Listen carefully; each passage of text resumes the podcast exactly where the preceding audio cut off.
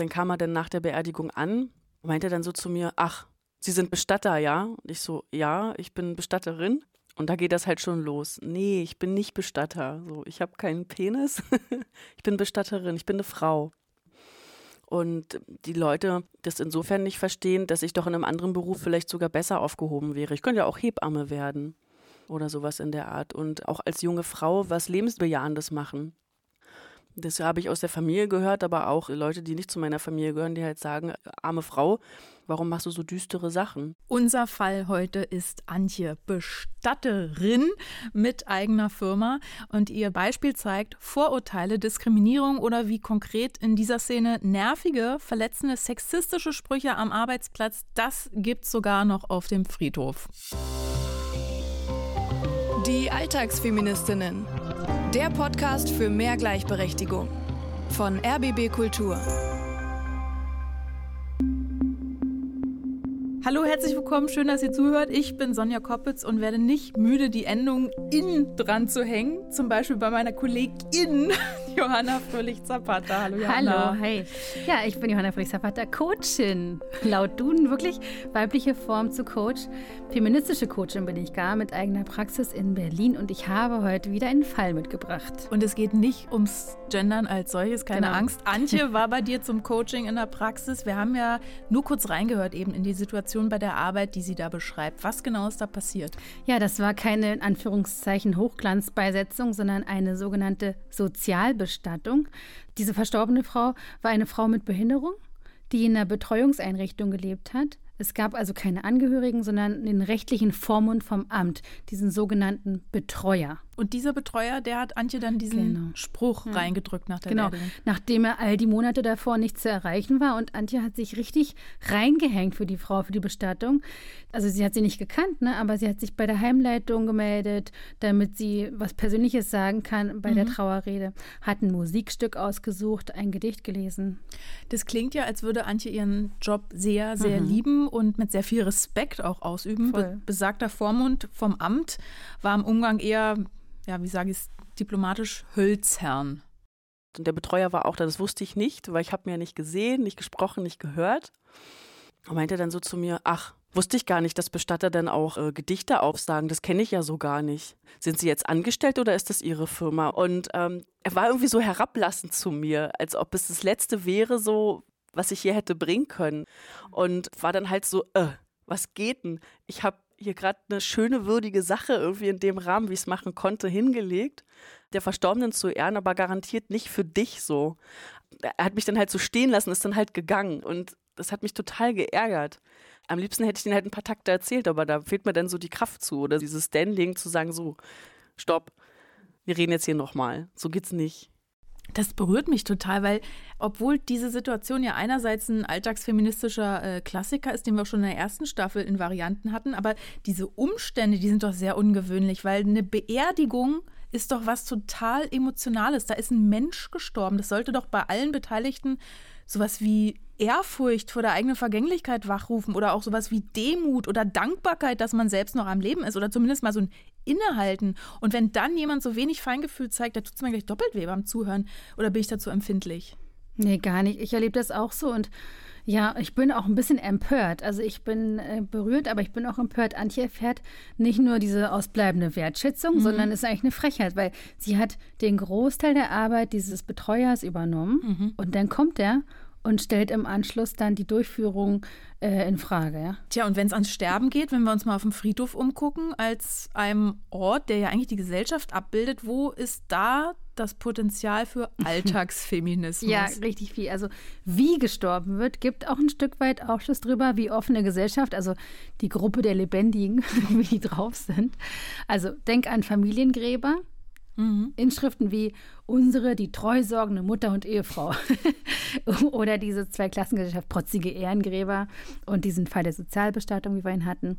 Also Tod ist politisch. Ja, weil man kann sagen, der Tod ist alles andere als gerecht, ja. Äh, im, im, wörtlichen und im übertragenen Sinne. In Anches Fall sind es ja aber die Lebenden, die ihr das Leben schwer machen, weil die Bestattungsbranche ja ganz schön konservativ und männerdominiert zu sein scheint.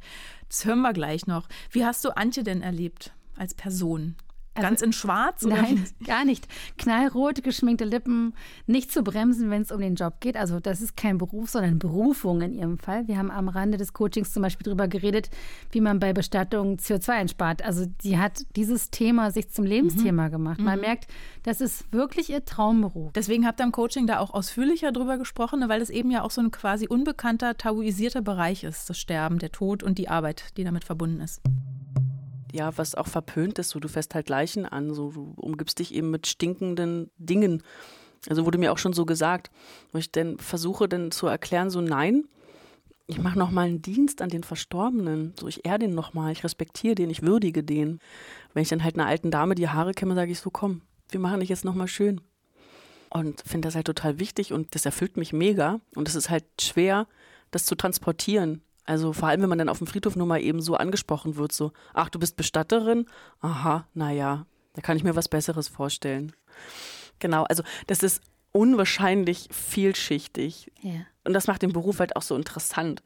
Und jeder Trauerfall ist anders. Jeder mhm. Verstorbene ist anders.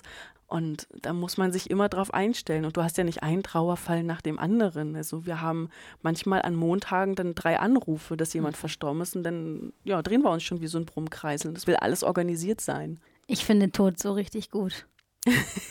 cool. Was führt dich zu uns?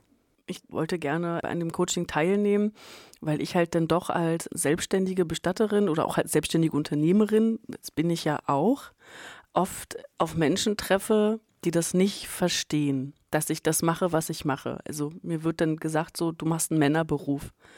Und dass ich ja auch die Kraft nicht habe, um Verstorbene zu bergen. Also ein Beispiel, in der Firma, in der ich vorher war, das war ein Familienbetrieb, da hatte ich keine Möglichkeit, mich irgendwie zu entfalten.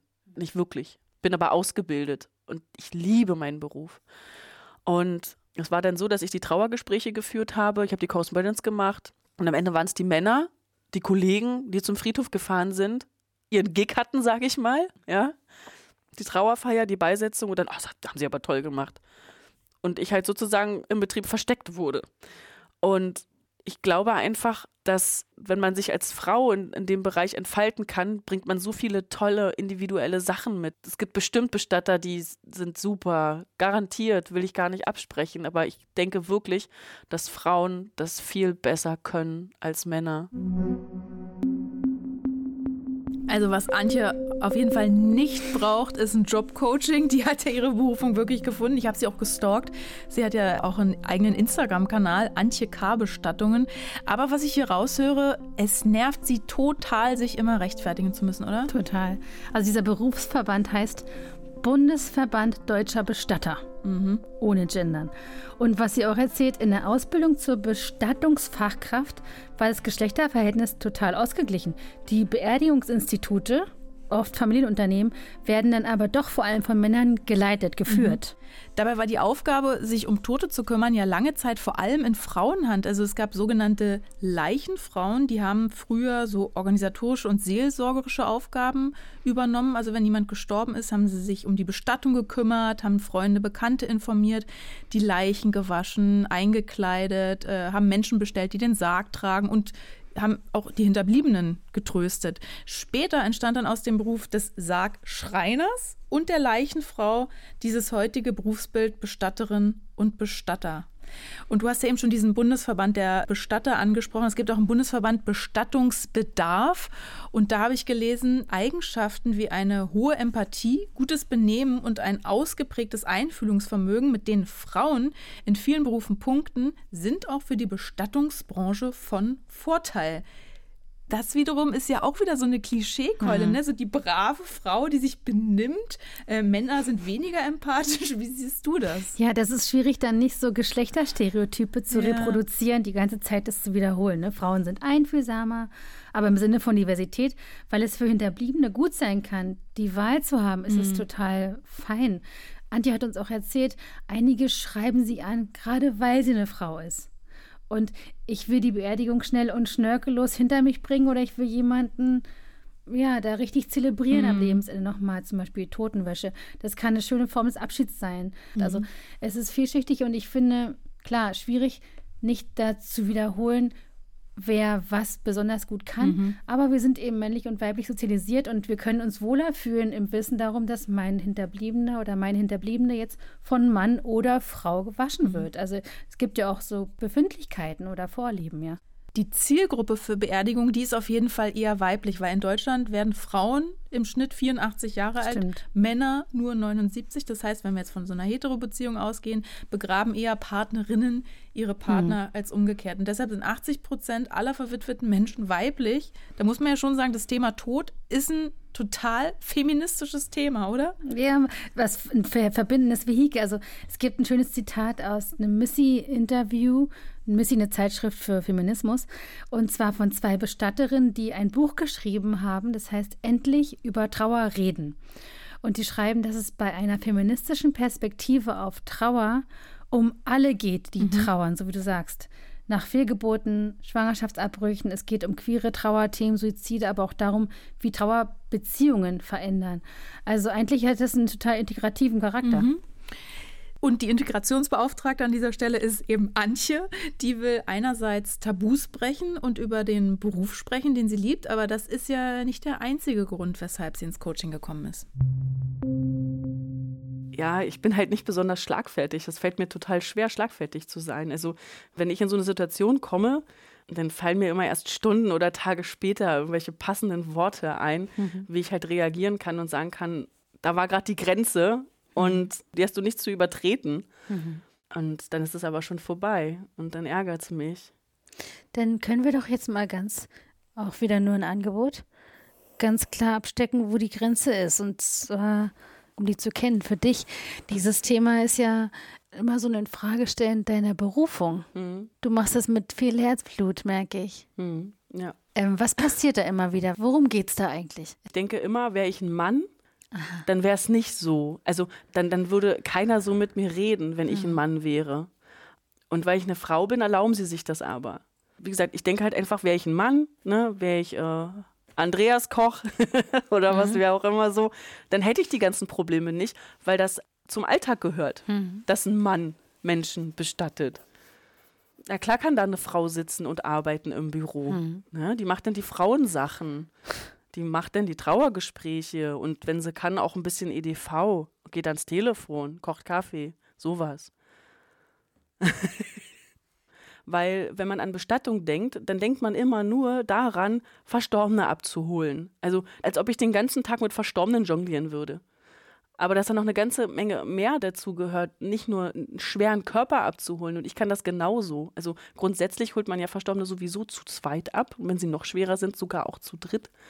Also ich mache das ja nicht ganz alleine und ähm, ich kann das als Frau genauso gut. Ich verstehe. Also Antje fühlt sich diskriminiert, ne? Klar.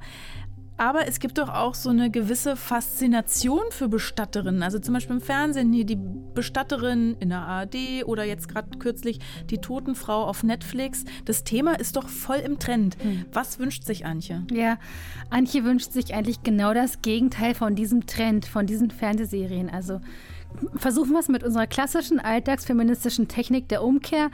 Würden wir eine Serie so hypen, die der Bestatter heißt Vielleicht nicht. Also, mhm. mhm. aber die Bestatterin, wie exotisch, eine Frau, die mit Leichen zu tun hat, ja, so Tabubruch, Grusel. Aber Antje will ja Normalität. Dass sie ihren Job gut macht und niemand ihr Geschlecht kommentiert und sie dadurch abwertet. Das ist ein guter Punkt, weil als ich die Totenfrau zum Beispiel geguckt habe, dachte ich auch, ja klar, hier ist zwar eine Bestatterin, aber die muss dann natürlich aus Rache auch alle Männer um sich herum ermorden. Also lassen wir die Fiktion mal beiseite. Antje will, dass sich die gesellschaftliche Wahrnehmung von Frauen im Bestattungsberuf ändert. Das ist ja eher ein Langzeitprojekt. Das haben wir im Podcast ja auch immer wieder, ne? Mutterbilder, Familienmodelle und so weiter. Das ändert sich ja alles so langsam. Ja, das ändert sich so langsam an verschiedenen Stellen. Mhm. Und dann wird sich es auch äh, in diesem Bestattungsberuf verändern. Aber ich bin noch so ungeduldig. Wie hast du Antje dann geholfen? Ihr gesagt, dass sie Geduld braucht? Wir haben geguckt, was sie braucht. Also ich schaue ja immer, du kennst mich ja, dass ich das richtig verstehe, mhm. was sie braucht. So ganz durchdringe. Und dann versuche ich, mit den Bildern dieser Person zu arbeiten. Als ich halt meinte, so, ey, ich bin Bestatterin und der Bundesverband Deutscher Bestatter e.V. sollte vielleicht mal überlegen, sich äh, namentlich mal zu ändern, damit halt auch die weiblichen Bestatter oder eben Bestatterinnen sich auch angesprochen fühlen. Ich fühle mich nicht angesprochen, wo ich mhm. dann von Kolleginnen, beziehungsweise in dem Fall halt Kollegen, dann auch Nachrichten bekommen habe. Ja, komm, krieg dich mal ein so. Und mir fällt das halt total schwer, mit denen dann so einen Dialog zu treten und verlasse dann ganz schnell die Sachebene. So, ich komme dann auf diese emotionale Ebene und denke dann einfach nur, fick dich. Und möchte ihm eigentlich auch nur, darf ich das sagen? Ähm, Klar möchte ihm eigentlich nur fick dich sagen, so, du bist halt ein Mann, du verstehst das nicht. Und dann falle ich aber auch wieder in so ein Klischee, so, wo ich dann sage, so, okay, du bist halt ein Mann, du verstehst das eh nicht. Was ja auch unfair ist, von mir jetzt als Frau. Die haben halt ihre Position, die haben eben ihre Rolle, so, die haben die Vorherrschaft. Und mir fällt es halt einfach schwer, da in den Konflikt oder in die Diskussion zu gehen, ohne als Furie dargestellt zu werden, so als feministisches Kampfweib oder was weiß ich, wie man dann mhm. genannt wird. So, da habe ich keinen Bock drauf. Mhm. In der Situation mit dem Betreuer, ne? Mhm. Wie hast du da reagiert? Na, gar nicht. Ich meinte nur so, ich bin Bestatterin. Ich habe es aber leise gesagt. So, ja, ich glaube, der hat das nicht mehr gehört. Also. und dann habe ich ihn halt gehen lassen. Und ich, ich gebe dann auf. So, also, weil sie kapieren es eh nicht, sie wollen es nicht kapieren, die sind halt so in ihrer Rolle festgefahren, die wissen, was meine Rolle ist oder meines zu wissen und dann ist die Sache halt erledigt. So. Ich gebe dann auf, sagst du. Mhm, ja, immer also das merkst du ja auch jetzt so, mir fällt ja dazu einfach nichts ein, so was soll ich denn sagen, so ich bin da, ich mache einen guten Job, ich weiß, mhm. was ich kann so, aber was ich halt nicht kann, ist den Leuten klarzumachen, dass das nicht cool ist, wie sie damit umgehen und dass es mich halt auch verletzt mhm. und dass ich mich dann herabgesetzt fühle auch. Wie, wie ist das in so einer Situation? Du fühlst dich dann, erzähl mir da von dieser Ebene. Na, ich, also bei mir ist dann halt ähm, sofort die Luft raus. Also ich entwickle dann keinen Kampfgeist oder irgendwas dagegen vorzugehen oder irgendwas hervorzubringen. Ähm, das ist so so, ach komm, das hilft nicht. Und es ärgert mich dann aber natürlich im Nachhinein, dass ich nicht in den Konflikt gegangen bin oder in die Diskussion oder was auch immer. Weil ich eigentlich von vornherein halt schon erwarte, dass es nichts wird. Oh, ich kenne das so, dieses, ich habe keinen Bock mehr, ich gebe auf, das bringt doch eh nichts, ich werde es nicht mehr erleben, das, so und so. Ja, und dazu kommt zu diesen Gedanken, es bringt nichts, oder zusammenspielen diese Gedanken mit den Emotionen, also mhm. die betone ich ja immer. Mhm. Da sagt Antje auch, sie hat immer wieder diese Resignation, Verzweiflung, mir fällt da nichts ein, sagt sie, ist verletzt, sie, sie fühlt sich herabgesetzt. Es ist so ein Wechselspiel von diesen Gedanken, aber auch so einer körperlichen Reaktion und einem Gefühl, es ist aussichtslos so eine Art selbsterfüllende Prophezeiung, wenn du so willst, äh, die sie aber bereit ist zu brechen, sonst wäre sie nicht da.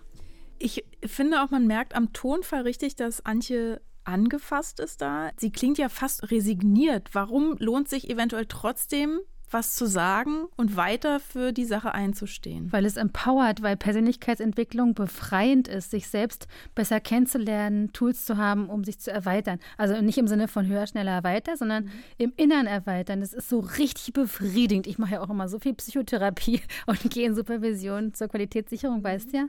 Es, es macht froh. Mich jedenfalls. Okay, äh, dann gehen wir mal zurück zu Antjes Ausgangssituation und diesem Betreuer, der sie äh, so respektlos behandelt hat. Antje sollte sich ja nochmal genau in diese Situation reinversetzen. Mhm. Wollen wir dem ein bisschen Raum geben? Mhm. Ich habe eine Idee. Vielleicht ist die verrückt, aber wir probieren es einfach mal aus.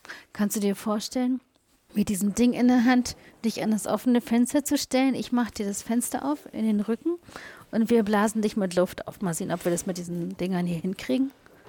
Aber ja, ich glaube schon. Ich komme gerade so ins Fenster. Sehr gut, wir machen jetzt das Fenster auf. Wunderbar. Ganz unabhängig von dem, was draußen ist, mhm. lade ich dich ein, dich wieder in diese Situation zu begeben. Mhm. Zum Beispiel diese Situation mit diesem Betreuer, diesem Idioten, mhm. der dich total hat hängen lassen im Grunde, oder? Mhm du hast dich richtig krass bemüht, da eine respektvolle, eine ehrenvolle Beerdigung zu organisieren. Ja. Und dann kommt dieser Idiot. Mhm. Und jetzt ist aber Luft da. Jetzt kannst du weiter atmen. Mhm. Ja, ich erlebe gerade diese Situation nochmal. Mhm. Weil du sie gerade so schön beschrieben hast und ich merke halt, dass ich wieder wütend werde. Mhm. ja, ich bin richtig sauer. Ja. Atmen. Wunderbar. Folg mal deinen Impulsen. Worauf hättest du jetzt am liebsten Lust? Ich würde die Zeit zurückdrehen und ihm dann nochmal sagen, was ich denke. Also ernsthaft. Mhm. Ich würde ihm gerne sagen, dass er jetzt hier ankommt nach der Beerdigung, mich irgendwie so blöd von der Seite anquatscht. Das ist total ungehörig. Und er sich doch erstmal vorzustellen hat. Weil er das nicht getan hat. Ich habe das erst im Nachhinein erfahren, dass das der Betreuer war. Und wenn du mich ansprichst, dann sprich mich bitte richtig an. Stell dich vor, begrüße mich, dann kann ich dich auch begrüßen und sagen, wer ich bin. Und dann hast du nicht einfach zu sagen, oh, ich wusste gar nicht, dass Bestatter Gedichte vortragen. Oh, ich ja noch nie gesehen. So eine, so eine junge Frau, so eine kleine Maus. ich bin keine, keine kleine Maus, so. Ich ja, stehe mit beiden Beinen im Leben, das sage ich dir. Und ich habe ganz viel gearbeitet, um da hinzukommen, wo ich heute stehe. Und das lasse ich mir durch sowas, durch solche unqualifizierten Kommentare nicht nehmen und du hörst mir zu. Was so ein bisschen Sauerstoff ausmacht, das muss ja feministisch gehaltvolle Luft gewesen sein. Wo wart ihr denn, als ihr die Übung gemacht habt? Ich will da auch mal einatmen. Wir waren wie immer in meiner Coaching-Praxis. Die ist in einem Hintergebäude. Also das Fenster geht zum Innenhof raus. Wir haben unsere Mikros an dem Verlängerungskabel hinter uns hergezogen und sind ans offene Fenster gegangen. Okay, und warum genau diese Übung? Sie sagte vorher, ich habe dann das Gefühl, mir bleibt die Luft weg. Mhm. Und sie hat immer wieder dieses Bild gehabt mhm. von der Luft und dann habe ich das einfach aufgeschnappt. Die Seele liebt ja Bilder. Atmung hilft einfach. Also die Atmung hat einen direkten Einfluss auf die Herzfrequenz. Und ja, die Arbeit der meisten Bereiche des Nervensystems kann man jetzt nicht direkt beeinflussen, aber über ja, so regulierende Funktionen die kann man über diese Atmung erreichen. Ja, also ich kann nicht meinen Herzschlag, kann nicht sagen, mein Herz schlägt jetzt langsamer, aber ich kann tiefer und ruhiger oh. atmen und dadurch habe ich ja dann schon einen Einfluss auf mein Stresslevel zum Sehr Beispiel. Ne? Das bringt uns zu unserem heutigen feministischen Alltagshack, den ihr immer und überall anwenden könnt. Feminismus to go egal was du gerade machst, wo du gerade bist, du musst dich nicht dafür bequem hinlegen. Machen wir eine kurze, bist du bereit, Sonja? Ich mach mit. Ich Sehr atme gut. schon und gucke dich an. Eine warte, kurze Atemübung mit dem Titel Atmen hilft. Davon bin ich fest überzeugt. Schau mal, dass du die Unterlage spürst, auf der du sitzt oder stehst. Schau mal, dass du es einfach so beobachtest, wie der Atemfluss kommt und geht. Einen Moment. Ah. Ich merke dann auch immer, dass ich dann mal wieder in den Bauch reinatme mhm. und nicht alles so oben so lasse, weißt du, sondern so richtig mal tief nach unten. Ja. Genau. Und jetzt lade ich dich ein, mal drei Schläge einzuatmen und sechs Schläge auszuatmen. Also die Ausatmung bewusst ein bisschen zu verlängern. Das machen wir ein paar Mal. So wie ein, eins, zwei, drei und aus. Eins, zwei, drei, vier, fünf, sechs. Und kurz ein. Zwei, drei und länger aus. Zwei, drei, vier, fünf, sechs aus. Und jetzt kannst du wieder ganz frei lassen. Ich habe die Augen zugemacht, jetzt kann ich direkt weiter schlafen. Ja, vielleicht merkst du, wie sich das Bewusstsein bzw. die Wahrnehmung verändert.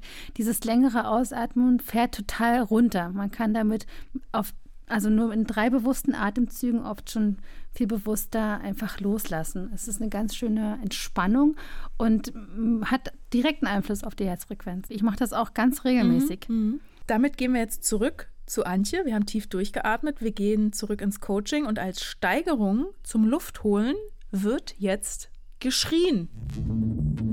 Das ist nur ein Angebot. Mhm. Aber was wäre für dich so wie so ein Satz, der die nötige Kraft hat? Vor allem für dich. Ja, genau der. Ich bin Bestatterin. Ich bin kein Bestatter und ich mache auch nicht den Beruf des Bestatters. Ich bin Bestatterin, ich bestatte Menschen. Und das ist ein wundervoller Beruf, den jeder machen kann. Egal ob Frau oder Mann. Ich bin Bestatterin. Und es tut total gut, das zu sagen. Wie geht's dir? Du schaust mich an. Nein, mir, mir, geht's gut, mir geht's gut. Das ist einfach nur ähm, eine Situation. Also ich habe mir das noch nicht erlaubt in der Form. Und ich bin froh, dass wir dieses Experiment gerade machen und ähm, dass ich es mir gerade erlauben kann. Oder dass du mir die Möglichkeit gibst, dass ich mir das erlauben kann. Das ist gerade, das flasht mich gerade. Deswegen gucke ich so. ja. Du kannst es da laut hinausbrüllen. Das heißt so schön im Innenhof. Ja? Nur wenn du willst. Ich möchte das, ja. Ohne dass ich das Kabel gleich abreiße. Du. Und wenn schon. Ich bin Bestatterin und ich liebe es! Sehr gut. Bravo. Ja, geil. Nochmal. Gönn dir. Habt ihr gehört? Ich bin Bestatterin! Eine Bestatterin! Schleiner Ruhe. Nix Ruhe.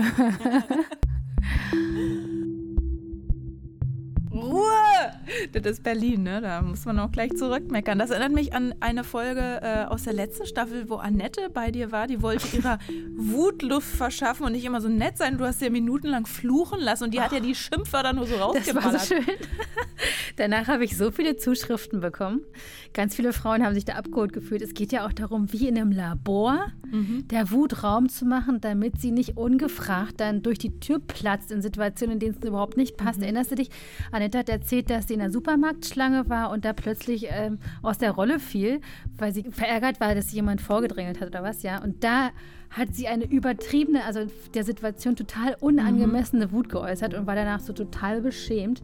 Damit das nicht passiert, ist es cool, so Räume aufzusuchen. Ich so ein Hinterhof jetzt, zum Beispiel. Zum Beispiel. Aber ich meine, jetzt kann Antje ja nicht auf dem Friedhof rumschreien oder so wie, also Totenruhe und so. Nee, das soll es ja auch nicht, aber es ist wichtig, dass man dann loslässt. Erinnerst du dich, wir hatten nochmal dieses Bild des Pendelns wenn wir immer festhalten und nicht mhm. rausschreien, was uns auf der Seele liegt, dann schlägt es halt genau. so extrem Und dann hat es mit der Zeit Gelegenheit, sich einzupendeln. Ja, mhm. das ist einfach wie so ein sich erlauben, da einmal loszulassen, dieses Pendel. Und dann ist diese Anspannung darum auch nicht so groß. Ja, aber also ich meine, so das ist ja jetzt eine Trockenübung gewesen in einem geschützten Raum, also bei dir in der Praxis im Hinterhof. Das ist ja eine Sache. Es gilt ja dann das Ganze im Alltag anzuwenden, also als Alltagsfeministin halt. Ich bin gespannt, was Antje aus dem Coaching mitnimmt. Wie ist dir? Wie geht's dir? Und wessen wirst du dir gewahr? Was, was nimmst du mit? Ich nehme auf jeden Fall den Satz mit und ähm, will halt das ausprobieren. Also ich kann es nicht erwarten, es auszuprobieren, dann vielleicht doch, vielleicht, dann doch in den Konflikt zu gehen und das zu sagen, was ich denke, wie ich das jetzt finde das möchte ich. Und ich glaube, ich nehme da wirklich eine Stärkung mit raus. Ich meine, ich will, dass es halt weitergeht und ich will halt auch für mich, dass ich halt dann in den Konflikt gehen kann und nicht einfach nur in meiner Bubble sitze. Mhm. Genau, das ist dann der Teil, den du dir wieder sozusagen für unsere Intimität, vielleicht für deinen Freundinnenkreis oder sowas aufbewahrst. Oder sagst, je nachdem. Aber dieses dann doch zurück zu dir, zurück zu dieser Selbstachtung eben nicht klein beizugeben, sondern wenigstens diesen Satz zu bringen. Hm. Das mache ich. Gut. Hand drauf. Hand drauf. doch, das mache ich. Gut. Das will ich. Ich will das machen. Du, du sprichst ja ganz oft von Allyship, ne? also von weiblichen Verbündeten, habe ich von dir gelernt. Die sollen wir uns suchen. Und bei Antje dachte ich jetzt die ganze Zeit an Santa Muerte. Kennst du die? Also diesen, in Mexiko feiert man den äh, Dia de los Muertos, den Tag der Toten. Und äh, ganz anders als bei uns. Ne? Also es wird prächtigen Kostümen, alles ist bunt, es gibt so verzierte Skelette, es wird auf dem Friedhof gepicknickt und so weiter. Und diese heilige Santa Muerte ist ja meist ein weibliches Skelett mit Sense und soll darüber hinaus helfen, wenn Politik und Rechtsstaat an ihre Grenzen kommen. Also zum Beispiel bei Gewalt gegen Frauen.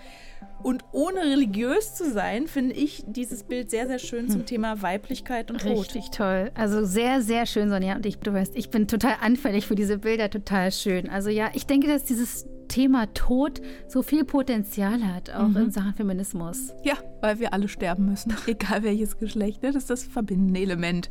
Wenn ihr jetzt noch mehr zum Thema Tod wissen wollt oder hören wollt, dann empfehlen wir euch den Podcast Deep Doku. Da gibt es nämlich auch eine Folge zum Thema Tod und Armut, weil in Berlin äh, werden jedes Jahr über 2000 Menschen ordnungsamtlich und über 1000 Menschen sozial bestattet. Das passiert, wenn zum Beispiel die Verstorbenen keine Angehörigen haben oder die Familie die Kosten nicht übernehmen hm. kann. Mehr mehr dazu in der Folge Tod und Armut, was kostet Sterben in Berlin. Findet ihr in der ARD Audiothek und überall, wo es Podcasts gibt. Das waren eure Alltagsfeministinnen für diese Woche. In der nächsten Folge, nächsten Dienstag, geht es um Philipp, der arbeitet in der Wissenschaft. In der Wissenschaft, genau. Da denkt man jetzt vielleicht Wissenschaft, modernes Arbeitsumfeld, lange Semesterferien, tolles Arbeitsumfeld für junge Familien. Aber ganz im Gegenteil, Sitzung um 17 Uhr. Also Philipp erzählt da, was er auch an extrem blöden Sprüchen sich anhören muss. Äh, sie wollen keine Karriere machen, bloß weil er an der Hälfte der Nachmittage die Kinder von der Kita abholt. Also ein super familienfeindliches Arbeitsumfeld. Und ja, darüber nächste Woche mehr. Bis dahin, gebt uns gerne ein paar Sternchen, genau. Herzen, aktiviert die Glocke, Ach, damit ihr keine Folge mehr verpasst. Und dann hören wir uns nächste Woche Dienstag. Wir freuen uns auf euch. Tschüss. Tschüss. Die Alltagsfeministinnen. Der Podcast für mehr Gleichberechtigung. Eine Produktion von RBB Kultur für die ARD. Mit Sonja Koppitz und Johanna Fröhlich-Zapata. Redaktion Franziska Walser und Romy Sigmüller. Sounddesign Patrick Zahn und Kevin Kastens. Aufnahme und Mischung Gabi Klusmann. Alle Folgen gibt's kostenlos in der ARD Audiothek und überall, wo es Podcasts gibt.